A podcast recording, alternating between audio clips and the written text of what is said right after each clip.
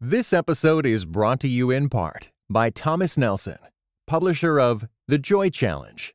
Discover the ancient secret to experiencing worry defeating, circumstance defying happiness.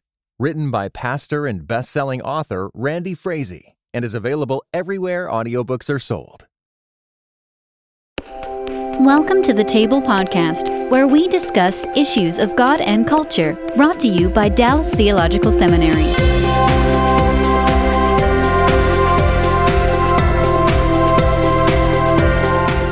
Well, welcome, and I want to thank you all for coming out on a Monday night to hear a discussion about life uh, and as a Christian in the context of a cultural minority. We're going to do several things tonight.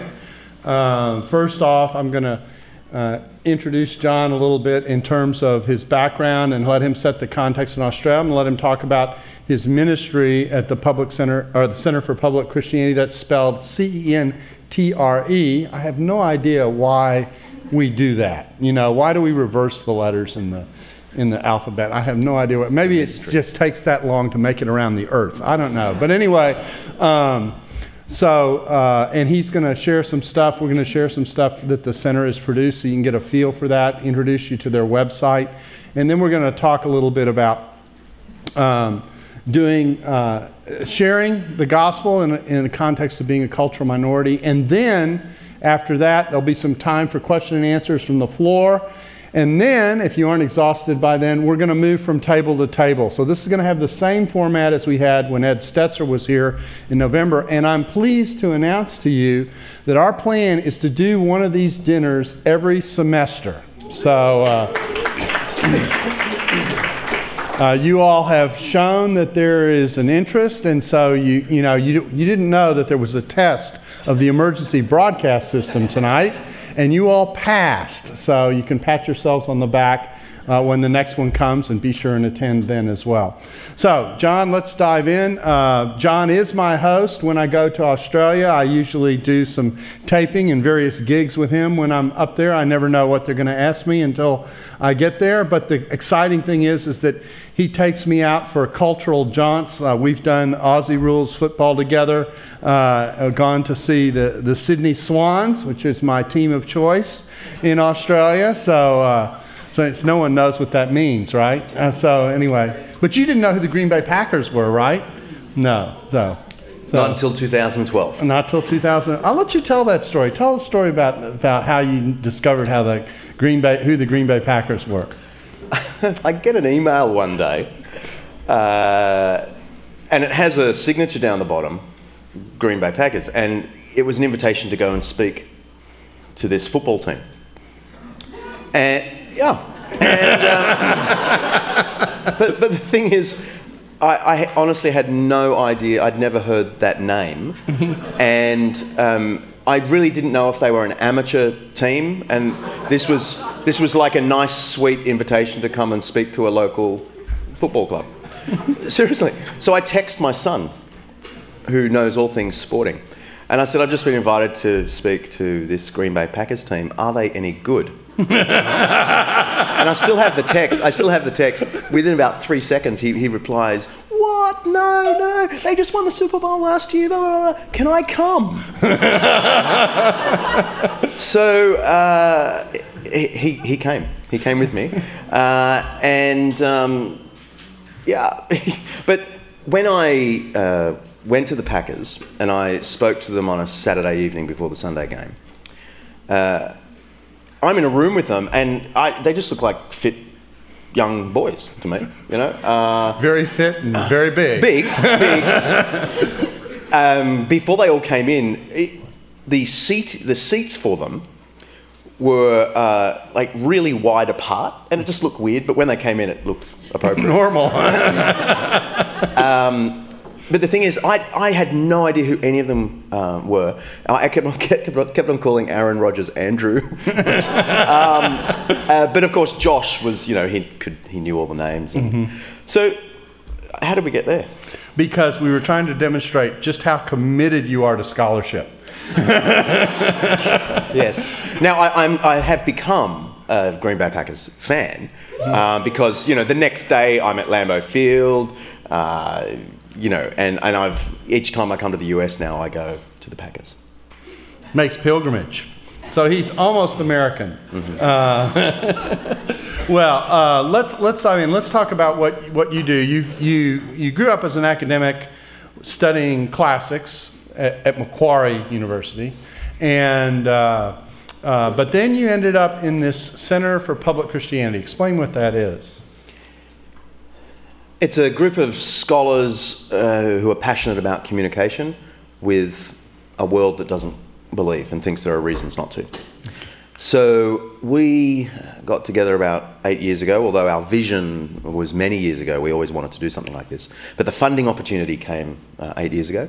And so we just immediately started group of scholar communicators and thought we want to produce a website that answers people's questions. We want to produce um, uh, books and DVDs and so on. And we want to engage the public media, the, the mainstream media. And we really didn't know whether this would work as an idea because there hadn't been many Christian attempts to engage the media, um, as in write full articles and submit them to the newspapers. And um, uh, it, it worked a treat. We were amazed. I mean, our mainstream media is quite left leaning. It's um, our mainstream media is very much like sort of CNN. We don't have a Fox in. Um, There's no Fox in Australia. there's no Fox in Australia. uh, in terms of like that, you know that. Am I in trouble now? That um, oh, I'm just watching you go, so Okay. just go for it. well, my my observation is that Fox is uh, conservative and uh, reasonably positive toward Christian things, and CNN isn't. Am I right? It's close enough. Okay. and uh, most of our media is more like CNN. Okay. uh, and uh, and maybe even more left with, with some of them. Anyway, so we thought, oh no, you know, maybe this isn't going to work, but it has it has worked so well.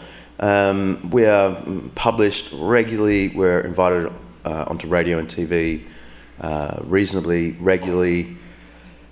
It, it seems to us that the media is mainly ignorant, not um, out to get Christians. Yeah, I mean, they, they, they do so well that when I came to Australia the last time, I did a gig for them on Australian Broadcasting Company with Australian Broadcasting Company, and the topic was hell. So it was a great. We deliberately gave it to. Darrell. That's exactly right. So uh, let's let the burning American take care of that one anyway. so uh, Didn't we also give you a radio gig at like four in the morning our yeah, time? I think you did that. Yeah, that we- was for Christmas. Yeah. yeah, no, yeah. We're going to be up opening presents, but you can do it at four in the morning Yeah. from Dallas. Yeah. So yeah, so yeah, so it's, it's been fun. Um, let's let's talk a little bit about the situation in Australia. What is this? wh- How where does Christianity reside culturally in terms of demographics in Australia? Well, uh, more than half the country ticks Christian uh, on, on their census box. So there's a real cultural memory that Christianity is the, the religion Australia's got most association with. But the church attendance is 15% uh, in the regular category. And regular category is once a month. So and that's everybody. and that includes Roman. Catholics, Yeah. Orthodox, uh, liberal Anglicans, and so on. Um, so, uh, fifteen percent once a month, it's it's pretty it's pretty low. The, the the evangelicals uh, would be a very small portion of that. So you definitely are functioning as a cultural minority in, in Australia. Yeah.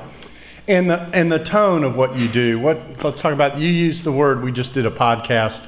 Um, you just you use the word generous, um, uh, which isn't a normal word we would associate with with apologetics and engagement. Not necessarily all the time. So what do you mean by generous engagement? I guess it means, uh, firstly, just listening. It's an act of generosity to listen to what someone's complaint is before you answer it. It's generous thing to do. Uh, and feel the problem. Nearly always in what CPX does, whether in the media or the stuff on our own website, you'll hear us conceding the problem before we try and offer any uh, contribution. And that's not a, a strategy that we don't um, see that as a kind of trick. You know, it wouldn't be cool if we concede and then get them with the right hook. um, we we sympathise with uh, skeptical people. So uh, I think out of that sympathy, which is a f- kind of generosity, uh, we really do feel when people put the questions to us. And so we, we do want to acknowledge always that, that most people aren't idiots. Uh, most people who aren't Christians, uh, they're not idiots. Uh, and so they've got complaints or bad experiences, and so you've got to, uh, you've got to engage with that. But the other part of generous, I think, is when you give uh, your perspective, it's from um, a non-defensive posture uh, and doesn't speak with any air of entitlement, as if you know this is a Christian country and you better listen to me because I'm the church after all, which really puts people's backs up in Australia. I mean, maybe it goes down a treat here with the non-Christian world, uh, but not uh, not in Australia. So that air of entitlement we try and shoot all the time. Uh, so all of that means generous is what I mean by generous. Okay. Now, what we're going to do is I want to show two clips. I'm going to show, go ahead and show them back to back. The first is going to sh- tell you a little bit about the Center for Public Christianity. You get a feel for what they do. It's an encouragement to you to go to publicchristianity.org, which is the website in which there are tons of resources that are available. And then I'm going to give you a sample of one of those resources that deals with with a particular uh, piece that w- went viral on the net called Zeitgeist. Many of you may be familiar with that. It's an assessment of the Zeitgeist uh, video. That's going to be Chris Forbes, who also teaches at Macquarie and uh, teaches classics at Macquarie. And so we're going to do those back to back. So if the video team will gear up with the video, we'll do the C. Christian faith surges ahead in some parts of the world.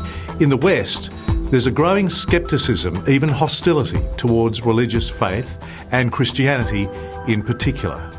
There is a great need for clear, thoughtful, public engagement about the Christian message. Hello, I'm Lee Hatcher, and I'd like to introduce you to CPX, the Centre for Public Christianity. Since its founding in 2007, the Centre for Public Christianity has gained a reputation for producing high quality, considered, balanced, and accessible material which is featured in newspapers, websites, radio, and television. CPX has four main areas of work. First, writing for a range of mainstream publications and regular appearances on radio and television, providing Christian comment on the major issues facing our society. The the other thing I'd want to add to that is that sometimes religion is the sole reason for issuing restraint and compassion and not get involved in conflict. We see that in historical examples hmm. frequently. Sure. Here is a physicist telling us about something that all of us think sounds like something and saying by some magical change of the English language, no, it's nothing. And if you disagree with me, then you don't understand science. But there No, are that's- scientists, leading scientists, who agree this ain't nothing. It's a very complex and beautiful something. That's a very damaging thing to say. Oh no, it's horrible. I think it's because we're operating with this view of Christianity in particular that's about rules, and if you step out of line, you better watch out. You do need to distinguish between the religions rather than lump them all together. So I think that's really not all the same. important. They're not all the same. Second, staff and fellows speak at universities, schools, conferences, and corporations. But such a privileged viewpoint is exactly what the comparative approach denies to every other faith based perspective. So, while such an approach is thought to be more objective, it's unclear to me whether it takes its own biases into account. And they organise public events for major international speakers. Leibniz, Spinoza, Kant, Hegel, Locke, Berkeley saw the origin of the universe as lying in a transcendent reality. The state should neither be religious nor it should be secular, but it should be neutral.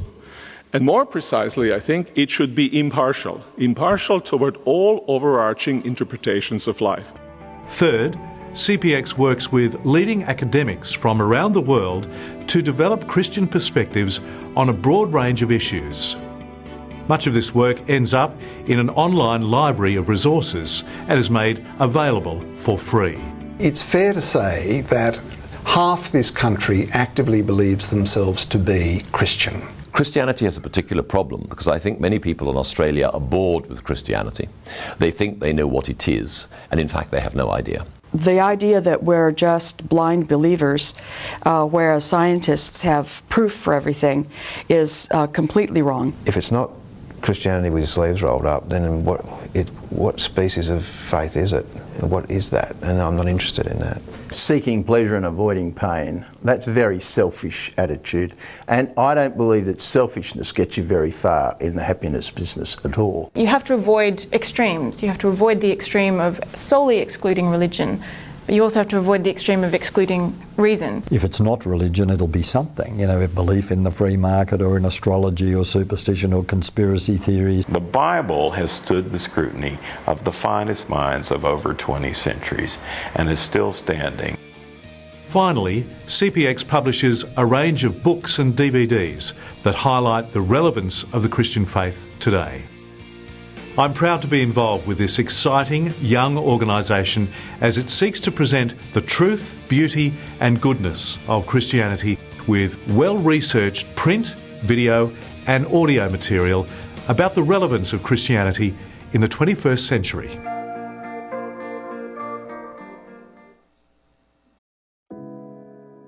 This episode is brought to you in part by Thomas Nelson, publisher of Nine Lives and Counting A Bounty Hunter's Journey to Faith, Hope, and Redemption, written by Duane Dog the Bounty Hunter Chapman. Nine Lives and Counting not only offers a fresh perspective on well known life events, but also ventures into behind the scenes territory and backstories never shared publicly. Nine Lives and Counting is available everywhere audiobooks are sold. Visit thomasnelson.com/audio to learn more.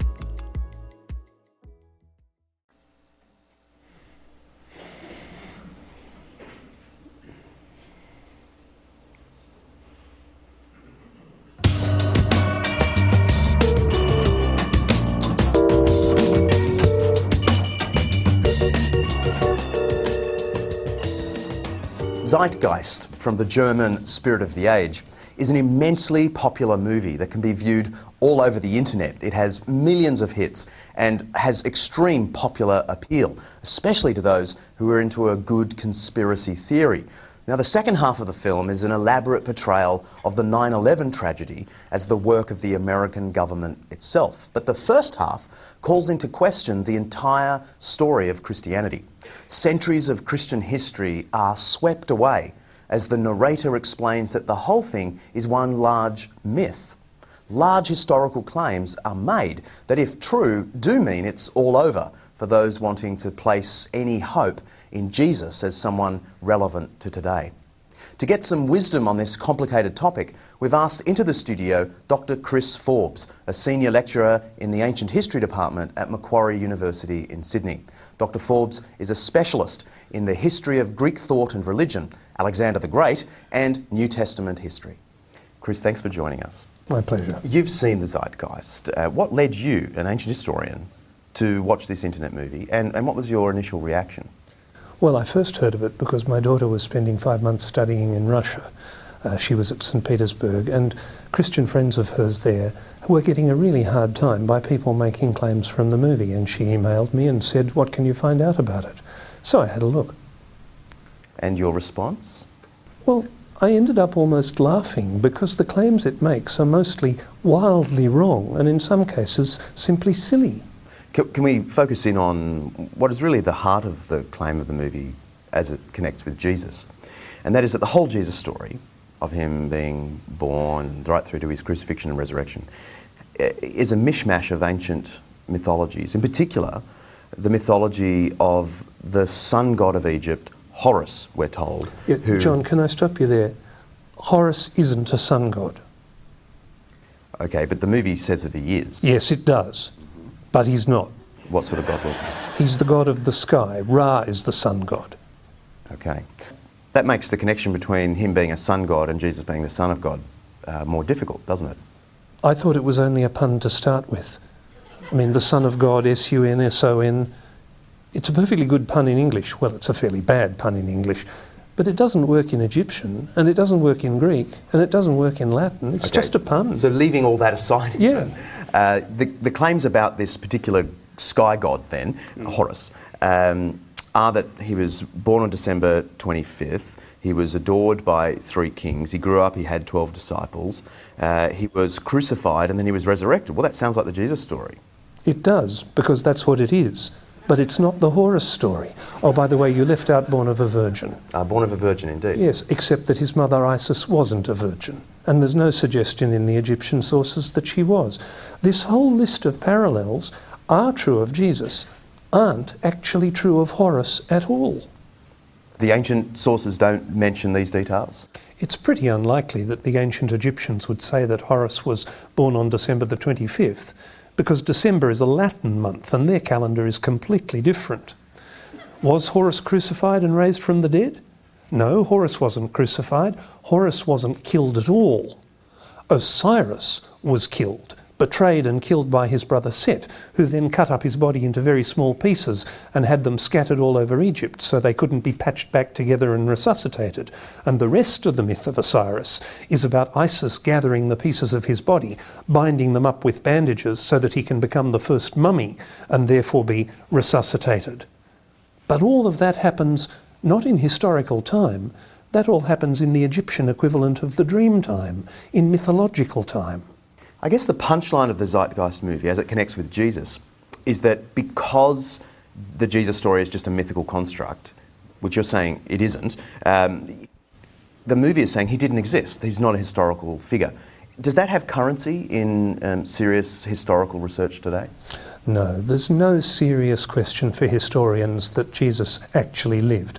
There's real issues about whether he is really the way the Bible described him. There's real issues about particular incidents in his life.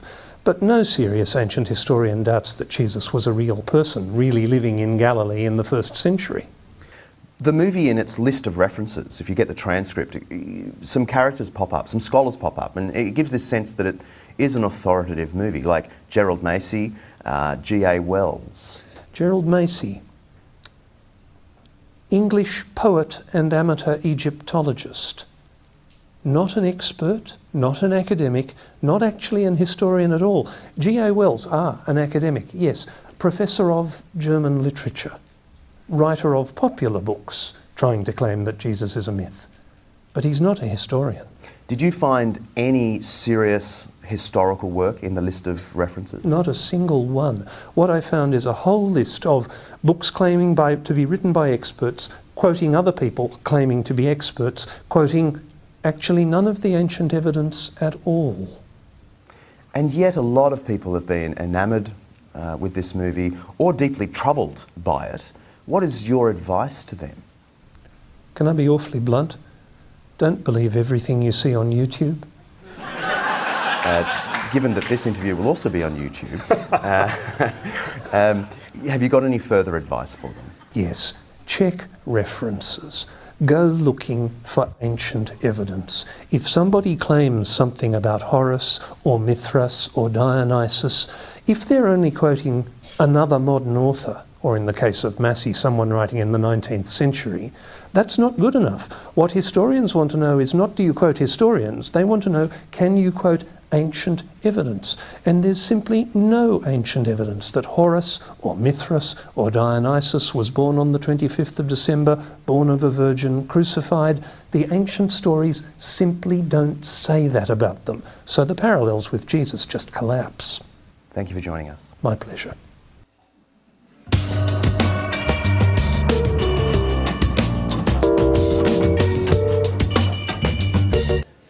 That's how you kill zeitgeist in about seven minutes. there's, there's no geist in that zeit. Anyway, so um, it's, that's a sample of the type of thing that, that you all do at CP. You call it CPX for, for as an abbreviation. Yeah. So for- X is a Greek chi for Christianity. Yeah. Yeah. Um, and, and that's a sample of, of what we're talking about. And I thought you ought to get a sample. The, the site is literally loaded with resources like that, covering all kinds of, of topics. Um, there, there very much is a mirroring of what um, John is doing in Australia with what we are trying to do here in terms of the production of resources. The one difference is they do a lot of what we call short form in media, very short, crisp, you know, five, seven, 10 minute types of things. They do some documentaries as well. We've opted for a longer form uh, in our podcast that we split up. But the basic approach is very, very similar, as is the tone. And that's what I want to spend the rest of our time talking about, is talking about the tone of engagement. And in wrestling through that, let's talk about uh, let's talk a little bit about terminology and uh, now we spent a lot of time on the podcast going through several examples. For you all tonight, I just want to talk about one. Um, and that is talking about truth and beauty. And one of the things that we have talked about uh, amongst ourselves and that we're trying to do is thinking about how do you translate um, terms, particularly problematic terms or diff- difficult terms, into discourse that you have with someone who is who is uh, a doubter or a believer or, or, or, not a believer, but asking questions, a skeptic, that kind of thing. How do you how do you translate theology into the language that a person might be able to hear? And one of the interesting terms I think that is that has that CPX has played with is the term beauty, um, and in particular, thinking about beauty in relationship to the concept of truth.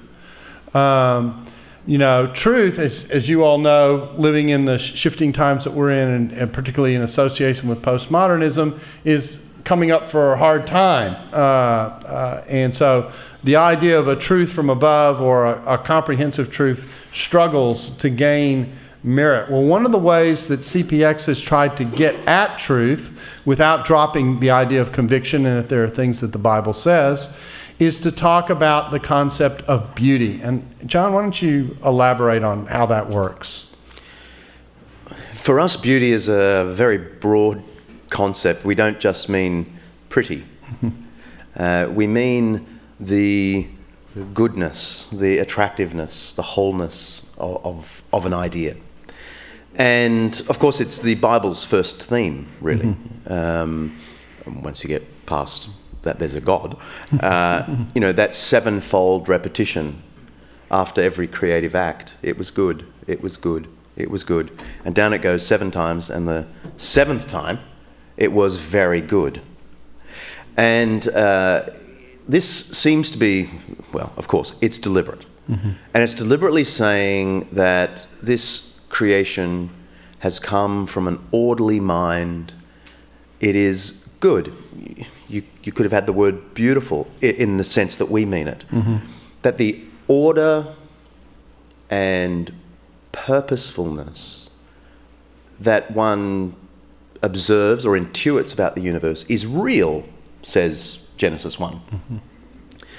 Now, the interesting thing is that the, the new atheists have very recently spotted that they have a beauty problem. Uh, I don't mean that Richard Dawkins isn't a very pleasant looking gentleman. um, it really has dawned on them that the rational, the sort of perceived cold, rational approach that, that they're famous for isn't cutting it with people. And that they've given the impression that science and rationalism kills the aesthetic of life, kills the, goodness that we intuit, the, the beauty that we intuit. And so you have seen just in the very last few years Dawkins, uh, Sam Harris, uh, Lawrence Krauss, who I uh, was on TV with there, talk about the wonder and beauty that science gives you. I think it's a bit of a sham because they've got to the point where they're basically saying that the sum total of beauty, the sum total of the experience of wonder that you have from science, is a mammalian chemical instinct responding to external stimuli. So they want to say you can look at a sunset and understand a sunset, and that's wonder. No, that is no different in status from the chemical reaction that occurs when a rock drops on my toe. They're, there's no way of distinguishing them. They're both mammalian chemical reactions to external stimuli. where I'm going with this is that only a worldview like the Judeo Christian worldview can ground beauty, the intuitions we have for the orderliness and purposefulness of, of existence, in reality. The reality that all of this stuff is intended. So that instinct you have for the good and the beautiful is not just an instinct, it is actually grounded in the fact that this universe reflects the divine mind. And so, I think Christianity is at a, is at a serious advantage in describing for people how goodness and beauty are there and they're intended to be there and they're grounded in ultimate reality. This is something, of course, C.S. Lewis and before him G.K. Chesterton uh, were all about. They wanted to convince you that Christianity was not only logos, true, uh, but that it was also pathos and ethos, that it was also um, attractive and good. So this is this is a way into having a conversation to get people to think about truth, but to do it through a different kind of lens eh, eh, that gives them pause and where there's instinctive reaction you know when you see a beautiful sunset or you you go to the beautiful landscapes that that really mark out you know both our both of our countries um, and you, and you stare and you go that's amazing um, that that it that there's something about it that's there yeah because if you're really a consistent Richard Dawkins, you've got to look at the sunset, feel the feeling, and then remind yourself that really it's just a mammalian chemical reaction to an external stimuli. kind of take something out of it. Um, whereas, whereas someone with a with a theistic, a personal theistic worldview, goes, "That's intended," mm-hmm. and and these instincts uh, have come from, from the hand of, of an artist. I was, uh, we were talking earlier today about the famous atheist, uh, British intellectual A.N. Wilson, who wrote scathing things about C.S. Lewis and, um, and, and Jesus. Very, very much in the, the centre of the intelligentsia in Britain. Has recently become a Christian. Um, well, an Anglican. Um,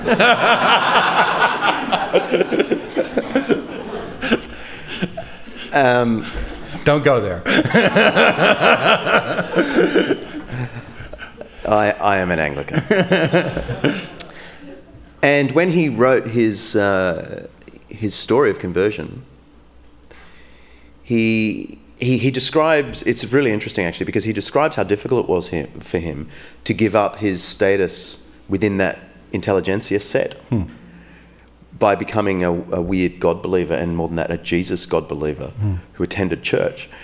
But but he says in this New Statesman article that where he describes his conversion that it was music that, that in the end convinced him he had a problem because um, he, he said it's an, it's an analogy to the moral argument.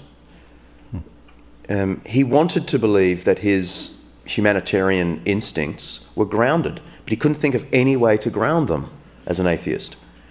And then he was listening to some Mozart, I think it was, one day, and he thought, my goodness, not only can I not ground my moral instincts, I can't ground my instinct for beauty either.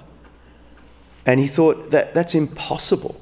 I have to believe that this musical experience is grounded in a reality, that it is intended, that, that my experience of this music cannot just be a mammalian uh, stimuli. And so that led him to theism and then to Jesus theism. Thanks for listening to the Table Podcast. For more podcasts like this one, visit dts.edu slash the table. Join us next week for part two. Dallas Theological Seminary. Teach truth, love well.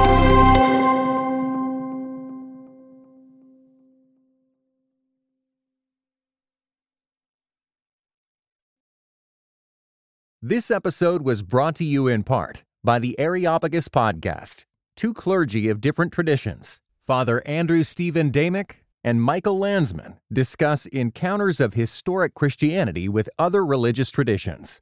How do we engage with those who believe differently? Listen wherever you get your podcasts.